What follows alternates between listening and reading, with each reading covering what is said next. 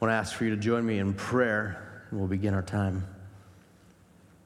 Father, I'm humbled by the songs. I, I feel like the gospel truths in those, I could sit and think about them and, and, and marinate on them and just be done. Humbled before you, recognizing my dependence on you, recognizing your greatness, your mercy, your kindness, your love. Such wonderful themes. Thank you for granting those to us. Pray that you be honored now through our conversation together, our, our, our, look at your word and what it has to say for us in our lives. I, please, Father, be gracious and give me clarity, clarity of thought, clarity of speech, and open each heart to genuinely consider, to be willing to receive and submit to your will, your word, your words that you have given to us. In Jesus' name, amen. Prejudice is a uh, distasteful word in our society. Prejudice against people of different backgrounds, different societies, different cultures, different ethnicities. Prejudice against uh, various ideologies or lifestyles. Prejudice against dogs, cats. You know you're out there. Prejudice towards certain types of foods if someone senses prejudice in another person, it's, it's often seemed, well, uh, there's, there's a lot of sensitivity towards it, and they're very, very, very quick to point it out as negative. Why? Why is that? Well, part of it is because of just the definition of the word itself and all that it connotes. Dictionary.com defines it this way Prejudice is an unfavorable opinion or feeling formed beforehand. Or number two, any preconceived opinion or feeling, either favorable or unfavorable. But we can see that usually it's, it's associated with a negative feeling towards something. And usually it's associated with rendering uh, opinion or judgment prior to much uh, interaction or experience or exposure. Well, this morning I want to encourage us to prejudice. I want to encourage us, I'm hoping to instill in each one of us an extreme prejudice, a, a violent bias, a harsh and unfavorable opinion. And I want this prejudice to be aimed at sin. Especially the sin in our own lives. I want for us to see, to feel, to develop a prejudice that helps us understand and live out John Owen's famous statement be killing sin, or it will be killing you. That sounds kind of harsh, kind of negative, a little bit biased. But how about J.C. Ryle when he says this? For one thing, resolve at once, by God's help, to break off every known sin, however small. These men great men, godly men, reflect an extreme prejudice against sin. And I'm hoping that we can develop this same harshly negative perspective. I'm hoping that we can do it prior to much more continued experience with sins. My prayer is that this prejudice will help us flee quickly and deal harshly with sin when we do encounter it. But before we move too far, we have to establish the same understanding of what sin is. And I appreciate J.C. Ryle's succinct definition in his book, Holiness. He says this I say, furthermore, that a sin, to speak more particularly, consists in doing, saying, thinking, or imagining anything that is not in perfect conformity with the mind and law of God. So, we're speaking of developing a prejudice, an extreme bias against doing anything that runs contrary to God's expressed will. Anything. No holds barred, no pet favorites exempted. And even as I say this, I acknowledge that this, this is something that God has been working in my heart on to a serious degree. I I'm preaching this to you and to myself both feeling and having felt the cut of God's word, having felt the conviction of God's Holy Spirit. So, this is not me on a high horse. This is not me on a different level. This is me speaking to us from God's word. And I'm going to use a lot of scripture. I'm going to use a lot of, of godly, dead and living men who, who, who are much further along in the process uh, than I am to, to communicate much of this truth. And so, with that foundation laid, I want to give you five reasons, five reasons to target sin with extreme prejudice. The first one is this targeting sin is God's will for us. So often people say, ah, oh, if only I knew God's will for my life. How do I find out God's will for my life? Well, this is an, this is an easy, easy one right here. God's will, very cut and dry, is that we abstain from sin. Now we're going to be looking at a lot of scripture, like I said, so you can, you can either flip there to 1 Thessalonians 4 right now, or you can just listen as I read these passages. But 1 Thessalonians 4, starting in verse 3, says this. For this is the will of God. Oh, that should make your radar go up. And say, wow, I want to hear this. I want to listen to this. I want to yield to this.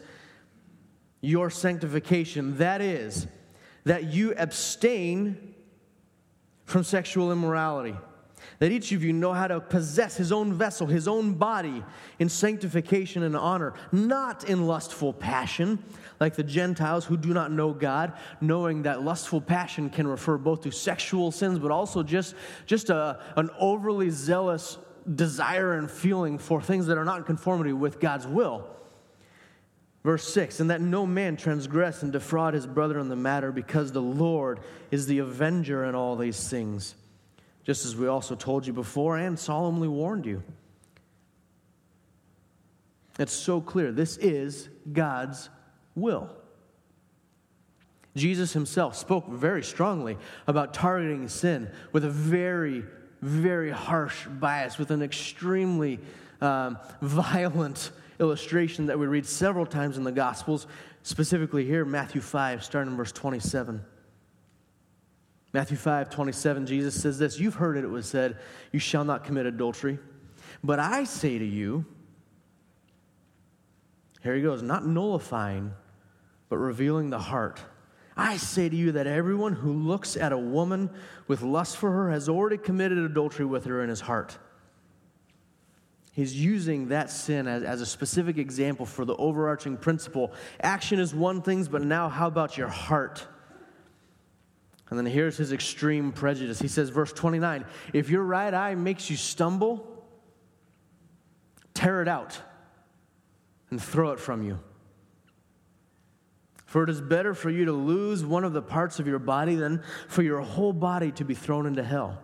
If your right hand makes you stumble, cut it off and throw it from you. For it is better for you to lose one of the parts of your body than for your whole body to go into hell. Jesus is not saying literally to remove your physical hand, he's saying remove, throw off.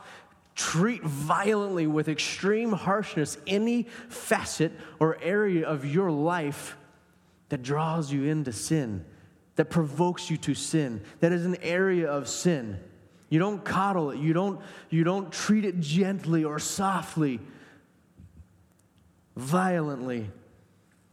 2 Timothy 2, Paul gives the command now flee from youthful lusts and pursue righteousness. Again, flee from youthful lusts, those, those passions that are often associated with immaturity, that reflect an, un, an unawareness, a lack of discernment regarding the relationship between sin and godliness.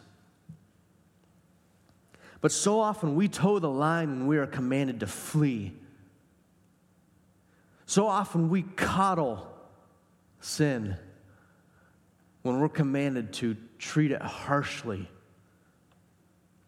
God forgive us for these things, for flying in the face of his expressed and clearly communicated will. And for what?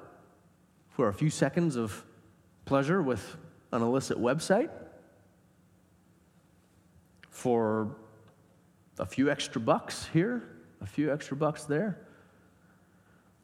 for the approval of a few humans or who, who are simple pottery in the hands of the Creator God. If you peel back our, our sins and our struggles, those, those are what are at the root of them. But see, God has bought us, Jesus has paid for us, and we belong to Him. So let us obey Him, knowing that He will demand an account for each thought, for each action, for each course of decision and, and direction that we take. So, how true to His will are our lives? Targeting sin is God's will for us. Furthermore, it's, it's a manifestation of our spiritual reality. It's a manifestation of our spiritual reality. We see this several places in Romans 6, and Pastor Rick has preached through this, but I find in my own heart uh, it doesn't take long to need to be reminded again. So, Romans 6, starting in verse 8. Now, if we have died with Christ, so there's a reality, correct? Assuming we are believers, assuming we are Christians, that is the reality. Now, if we have died with Christ, we believe that we shall also live with him, knowing that Christ, having been raised from the dead, is never to die again. Death is no longer master over him, for the death that he died, he died to sin once for all. But the life that he lives, he lives to God. Even so, consider yourselves to be dead to sin, but alive to God in Christ Jesus. Therefore, do not let sin reign in your mortal body so that you obey its lusts. And do not go on presenting your members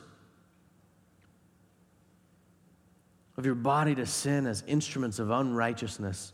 But present yourselves to God as those alive from the dead, and your members as instruments of righteousness to God. For sin shall not be master over you, for you are not under law, but under grace. Romans 8, starting in verse 12, says, So then, brethren, we are under obligation, not to the flesh, to live according to the flesh. For if you live according to the flesh, you must die. But if by the Spirit you are putting to death the deeds of the body, you will live. For all who are being led by the Spirit of God, these are sons of God. Ha, there's that precious reality. These are sons of God. For you have not received a spirit of slavery leading to fear again, but you have received a spirit of adoption as sons, by which we cry out, Abba, Father. The Spirit Himself testifies with our spirit that we are children of God, and if children, heirs heirs of God and fellow heirs with Christ, if indeed we suffer with him, so that we may also be glorified with him. So consider yourselves dead to sin because you are children of God. Galatians 5, verse 16 says, I say, walk by the Spirit, and you will not carry out the desire of the flesh. Verse 19 says, Now the deeds of the flesh are evident, which are immorality, impurity, sensuality, idolatry, sorcery, enmities, strife, jealousy, angry outbursts, disputes, dissensions, factions, envying, drunkenness, carousing, and things like these. Of which I forewarn you, just as I have forewarned you, that those who practice such things will not inherit the kingdom of God. How's that for clarity? but, verse 22, the fruit of the Spirit is love, joy, peace, patience, kindness, goodness, faithfulness, gentleness, self control. Against such things there is no law. Now, those who belong to Christ Jesus, those who have been redeemed by him out of darkness and into light, have crucified the flesh with its passions and desires. There is a spiritual reality for each one of us if we are in Christ, if we claim to be in Christ, if we've accessed His forgiveness, if we've, if we've availed ourselves of His grace, There's a spiritual reality, a transformation that has happened. And targeting, targeting sin with this kind of extreme prejudice manifests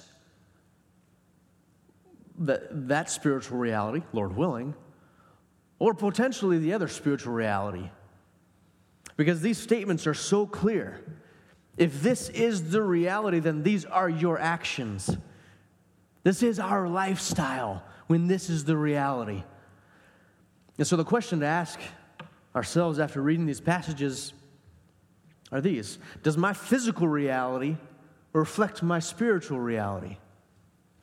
Do I live as a child of God or a redeemed person who belongs to Jesus Christ? Or is there a contradiction between those realities? And if so, those are the areas to, uh, to target with extreme prejudice. We know there are contradictions in each one of our lives, and there always will be. But the question is, what do we do with that? And to reflect that spiritual reality, we target those areas. We hate those areas. We loathe those areas with extreme prejudice. Otherwise, we misrepresent our master and we belie what is supposedly that reality that we claim. That radical transformation that has happened to our whole being, our outlook, our thoughts, our desires.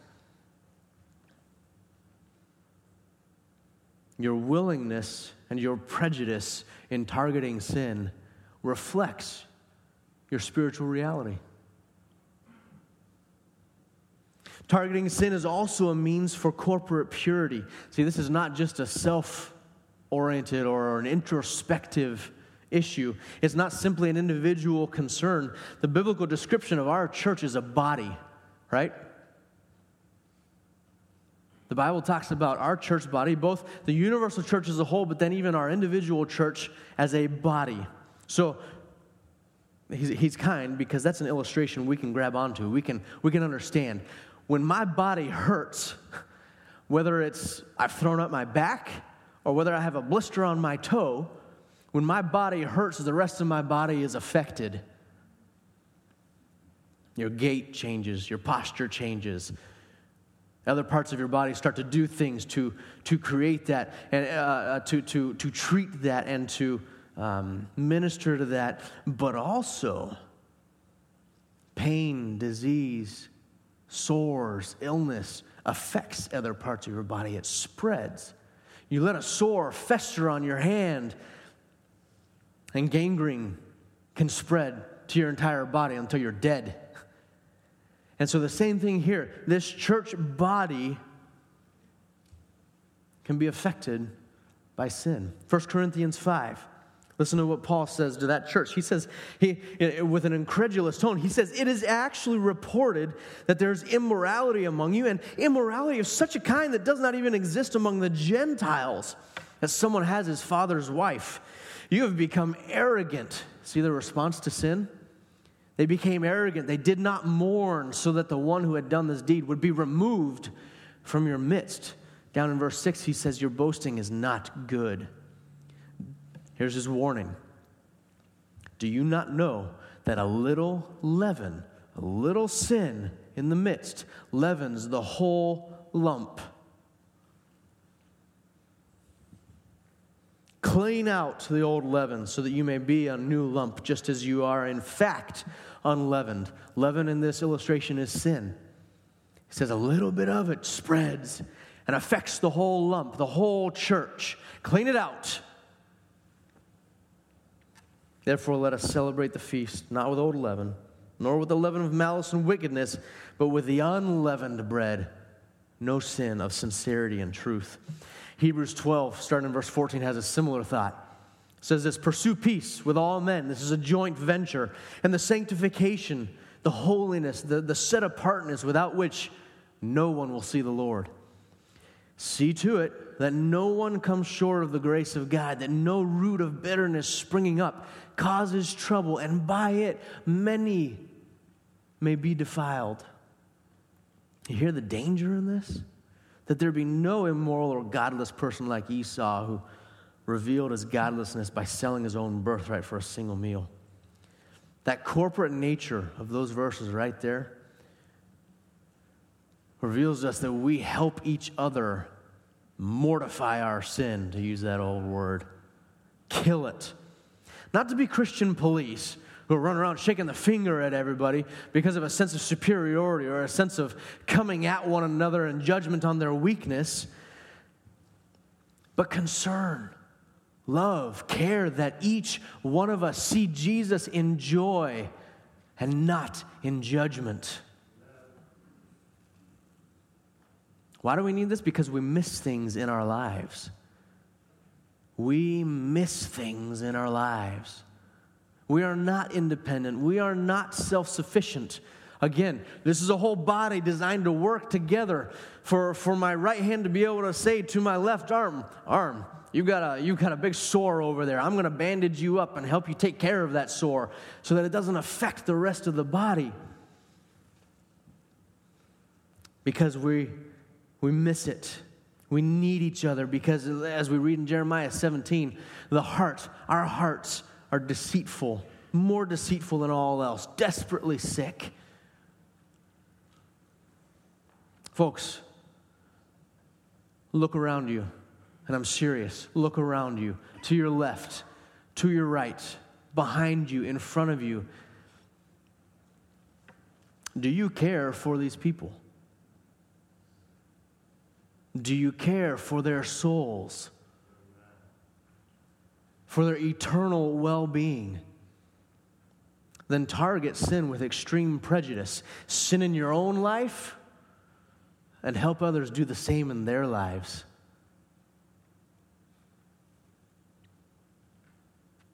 Put off even those respectable sins. Put them off yourself. Help others put them off. And welcome help in your own life. Ah, brother, thank you for seeing that and for having the love and care to come and tell me that you see sin in my life because I, I want to see Jesus in joy, not in judgment. Thank you for your care. Targeting sin is a means for corporate purity. It's also a means it also reveals our awareness of Christ's return. Romans 13, verse 11 says this Do this. He's just given some ethical commands for how to live righteously. And Paul says, Do this knowing the time, that it is already the hour for you to awaken from sleep. Wake up. For now, salvation, and he's talking ultimate salvation, he's talking the return of Christ Ultimate salvation is nearer to us than when we believed.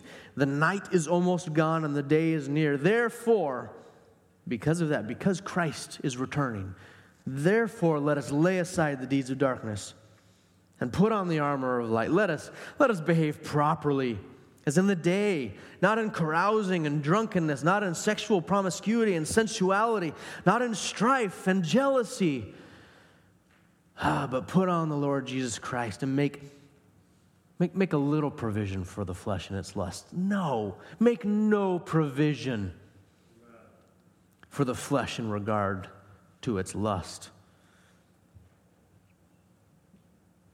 Colossians chapter 3. I'm going to read from the New English translation. It puts it a little bit more accurately, a little stronger. It says this Therefore, if you've been raised with Christ, so even there, we see that reality, right? If you've been raised with Christ, keep seeking the things above where Christ is, seated at the right hand of God. So now he points us above where Christ is. He says, Keep thinking about things above, not things on earth. For you have died, and your life is hidden with, with, with Christ in God. There's that reality.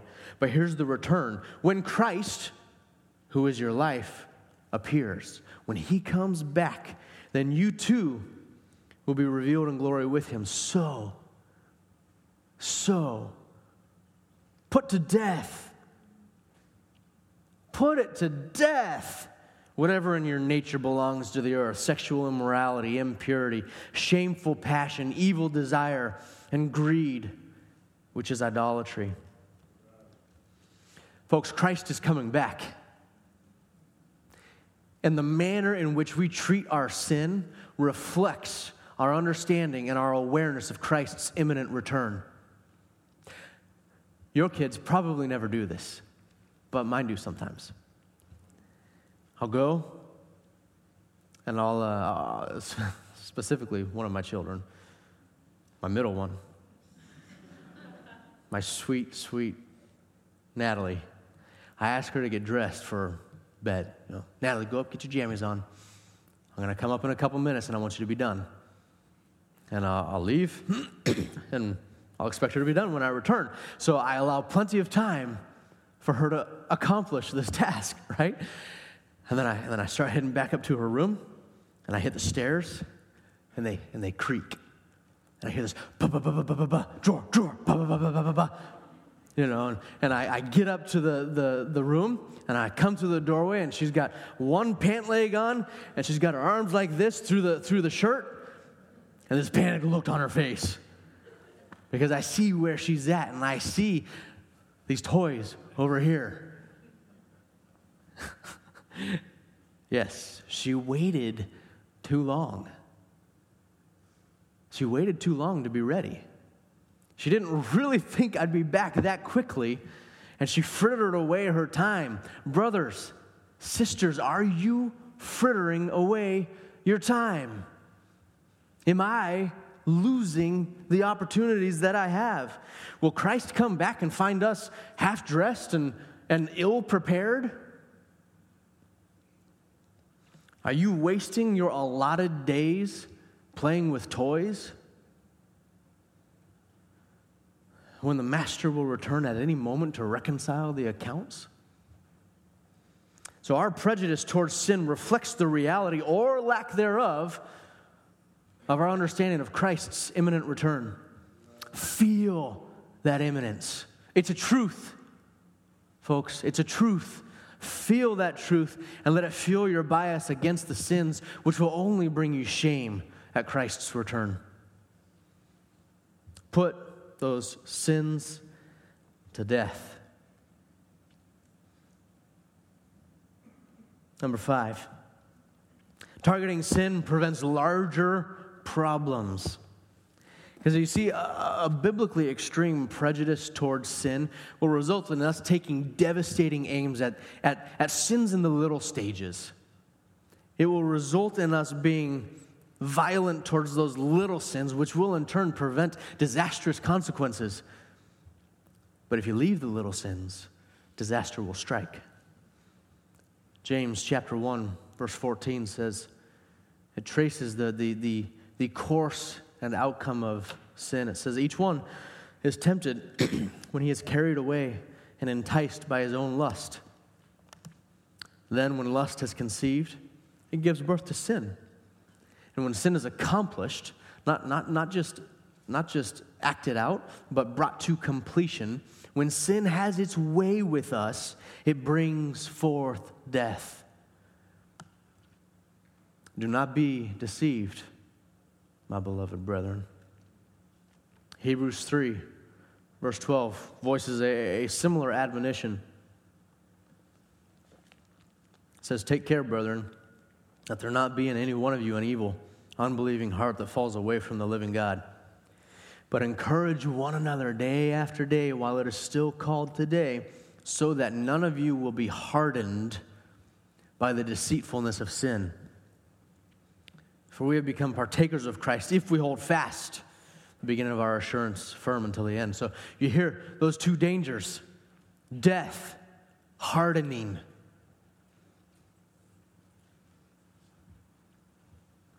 J.C. Ryle agrees with the hazard that the Bible describes. He says this Nothing darkens the eyes of the mind so much and deadens the conscience so surely as an allowed sin. It may be a little one, but it is not the less dangerous for that. A small leak will sink a great ship, and a small spark will kindle a great fire, and a little allowed sin, in like manner, will ruin an immortal soul. Yet again, he says there are two ways of coming down from the top of a church steeple. One is to jump down, and the other is to come down by the steps. but both will lead you to the bottom. So, also, there are two ways of going to hell. One is to walk into it with your eyes open. Few people do that. But the other is to go down by the steps of little sins. And that way, I fear, is only too common.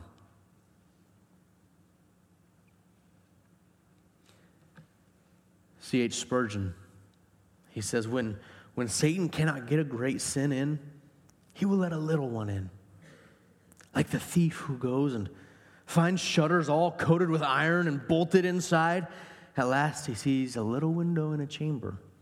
He cannot get in, this thief, so he puts a little boy in that he may go around and open the back door. So the devil has always his little sins to carry about with him, to go and open back doors for him. And we let one in and say, Oh, it is only a little one. Yes, but how that little one becomes the ruin of the entire man. If you think about the Israelites and all that happened to them when they, when they conquered Canaan, think about what God told them to do. He told them to extinguish the Canaanites to drive them out, not to intermingle, to, to put them to death, to, to refuse their gods, to refuse their influence. Do not intermarry. Do not let them affect you. And what did they do? They let them stay. They didn't drive them out, they didn't extinguish them as God commanded. For the sake of their sins, the just judgment for their sins. And instead, they let those, those sins remain in the land and ultimately, they started worshiping other gods. Ultimately, their people started intermarrying. Ultimately, the kingdom falls apart. Our ability to go soft on sin is amazing to me. My ability to go soft on sin is distressing to me. See, we have biblical examples, and yet so often we flirt with sin. Don't you look cute? We have past historical writers such as Ryle and Spurgeon and others begging us to be vicious with it, and yet rationalization comes so quickly. Oh, this isn't so bad. This isn't as bad as last time. This isn't as bad as Joe Smith over there. We have songwriters encouraging us to understand the danger. I don't have time, but Casting Crowns has a song called The Slow Fade. I encourage you to go listen to it. Watch the video. It'll help you understand in concrete terms the danger here. The danger of those larger problems that comes if we do not target sin with extreme prejudice. Now, you might wonder why, why preach on a subject like this? In a, I mean, we're, we're, we're a Bible church, right? We're, we're conservative evangelicals. We understand this already. Well, I don't want to offend you, so I'll let J.C. Ryle say some words. He says this. He says, he says, true Christianity is a fight. True Christianity. Let us mind that word, true. There is a vast quantity of religion current in the world which is not true, genuine Christianity. It passes muster, it satisfies sleepy consciences, but it is not good money. It is not the real thing, which was called Christianity at his time, 1800 years ago. There are thousands of men and women who go to churches every Sunday and call themselves Christians. Their names are in the baptismal register. They are reckoned Christians while they live. They are married with a Christian marriage service. They mean to be buried as Christians when they die, but you never see any fight in their religion.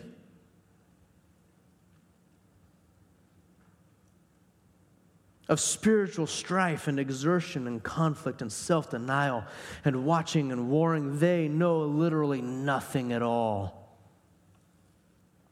Such Christianity may satisfy man, and those who say anything against it may be thought very hard and harsh indeed and uncharitable, but it certainly is not the Christianity of the Bible. It is not the religion which the Lord Jesus founded and his apostles preached. It is not the religion which produces real holiness. True Christianity is a fight. Folks, there is a battle. This particular battle is a part of the overall war that rages on, but this is a battle before us that we are called to fight. But the natural question that arises is how? How do we fight? How do we target sin? There's lots of practical ways to do this. You can find umpteen zillion ways to, to, to play this out in your life accountability partners, prayer programs, computer software, uh, particular books. Uh, I have a worksheet that actually is really good in the sense of helping you just work through and understand sin and the struggle and, and the consequences and how it all plays together. There's worksheets, there's all sorts of things to assist you in that process. But I think more importantly, there's a mindset. Mm, there's, a, there's a heart set. That if that courses through us with each pump of our blood, and if that, if that moves through us with each breath of our lungs, each thought in our minds, then it will serve to target sin with a yet unheard of intensity. And what is that mindset, that heart set? That is faith a real, genuine faith. The choice to believe the truth. The belief in this book and all that it reveals to such a degree that it actually changes us. That's faith. Every situation brings about a choice a choice to obey or a choice to sin. I can't recommend this book highly enough. It's called The Obedience Option by David. A little guy, easy read, other than the conviction factor. David Hegg in The Obedience Option says this Sin is fundamentally rebellion against God Himself. We sometimes let ourselves minimize sin by believing that it is just ah, the, the inevitable mistakes we humans make in relation to one another, but this is not the reality. Sin is, first and foremost, the willful decision to go against what God commands us. As Christ followers, and we're going to do more on that right now, we no longer sin because we have to, we sin because we choose to. That goes back to the reality of who we are. We sin not because we have to, but because we choose to. This forces an inescapable observation. This discussion that we're having right here is for those who have been redeemed, have been regenerated, have been freed from sin and empowered by the Holy Spirit. Because this is not a self willed battle of wild American grit your teeth, get her done type spirit. That won't succeed, that will yield you nothing. And so, if you don't know Jesus Christ as your Lord and Savior, then you have a different fight with sin to fight. You have the fight of getting out from under its mastery, which is only done by confession of your sin and repentance and turning away from that sin into Jesus Christ and his sacrifice for your forgiveness and for your faith. But for those who have repented and placed our trust in Christ, we are equipped to make the right choices. We are equipped for victory, to win. And that victory is available to us through faith filled choices. Listen to Ephesians 6, verse 10. Finally, be strong in the Lord and in the strength of his might. Put on something you have to do. Put on the full armor of God so that you will be able to stand firm against the schemes of the devil. For our struggle is not against flesh and blood, the men around us, but against the rulers, against the powers, against the world forces of this darkness against the spiritual forces of wickedness in the heavenly places.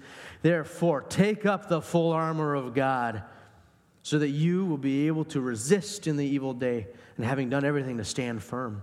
Stand firm, therefore, having girded your loins with truth. You'll find that here. Having put on the breastplate of righteousness and having shod your feet with the preparation of the gospel of peace, in addition to all, taking up the shield of faith with which you will be able to extinguish all the flaming arrows of the evil one. You take up that shield, faith, the ability to say, the truth of this is more real than the truth that I can see in the world, than the, the truth that I might tell myself about how pleasurable this will be or what this will get me or anything like that. And with that shield of faith, in choices, you extinguish those arrows. Listen to David Hegg again. One time, when engaged in a conversation with a young man about his spiritual failures in the sexual realm, I really got irritated at him. He started making excuses for his immorality, trying to explain that he had gotten to a situation where as much as he didn't believe it was right, sexual activity had been inescapable. Inescapable. He had to do it. In essence, he was telling me that there was nothing he could do about it. It really wasn't his fault since God had created him with strong sexual needs and urges. When I heard all the garbage I could take, I interrupted him and asked, Suppose that I came into your room and caught you and your girlfriend as you were just starting this inevitable process. Suppose I took out 10 $100 bills and told you they were yours if you told her to leave. What would you do? Now, Hegg says, I know that what you're thinking. He's speaking to us, the readers. He says, It's pretty stupid theology to think you can pay people to stop sinning, that you can purchase righteousness for others if you have enough cash. But I learned something vital that day when this young man responded immediately She'd be gone. I need the cash. I looked at him carefully and after a long pause asked, So, so what happened to the irresistible forces of lust? What happened to, there's no way I could stop the inevitable? And what we both realized at that point was a very simple truth. One passion may seem irresistible until a greater passion comes along. The only way to overcome a passion for sin is with an overwhelming passion for righteousness. And this overwhelming passion for righteousness is actually a mindset that the Bible calls faith. To look at this and to say, I believe that this is so true that I want to pursue it above any and everything else. That's faith. So consider this in your assessment of sin in your life. If your desire for those moments of ungodly pleasure outweigh your desire to obey Jesus Christ, what does that say about your, your, your, your, your weak belief in, in the, the cost of his sacrifice to save you? Spurgeon says, I hate every sin because every sin that I see is the nails and spear of Christ. If your desire for the approval of this person, these people, outweighs your desire for the approval of God Almighty, that shows the level of your faith in who God is. If your desire to acquire that coveted object surpasses your desire to be ready for Christ's return, that makes it evident you don't really believe he'll return soon, or that he won't really care when he returns. If your desire for, for, for comfort and ease in the brief 80 odd years of your life on earth overshadows your desire for heavenly reward and affirmation, that demonstrates a severe and startling lack of faith in you and in me of God's proclamations throughout Scripture of what is eternity, what is heaven, what is hell, who is God. If your desire for your fleshly lusts causes you to doubt your ability to overcome sin, then that shows you lack faith in the power of God. For it says, the same power that raised Christ from the dead is the power that works in us. And he's claimed, I will transform you, I will give you power to overcome. And so every moment is a choice, a choice that reveals the object and strength of your faith. Feed your faith and target your sin. As your faith grows stronger, you'll find your prejudice growing and your aim becoming more and more deadly in eliminating sin. God, help us all in this endeavor. We're going to pray, and there will be someone here to talk to you in the prayer room if you want to talk about this, pray about this. You could come up and talk to me. If you want to come to know Jesus Christ, if you want to submit and repent to Him for the first time, I'd love to talk to you. If you want to submit your life to this, then we'd love to talk to you. Let's pray together. Lord, I am so humbled and I come before you so broken and so thankful for your conviction in this area, for your conviction that sin is not my friend. God, help us to see, to see the reality. Be gracious and, and, and, and remove the blinders from our eyes. Help us see the truth, to love the truth of who you are and what you revealed in your word to such a degree that we, we cannot stand our sin. Give us victory. We know you've promised it, and we're thankful for that. Help us in this, we pray. In Jesus' name, amen.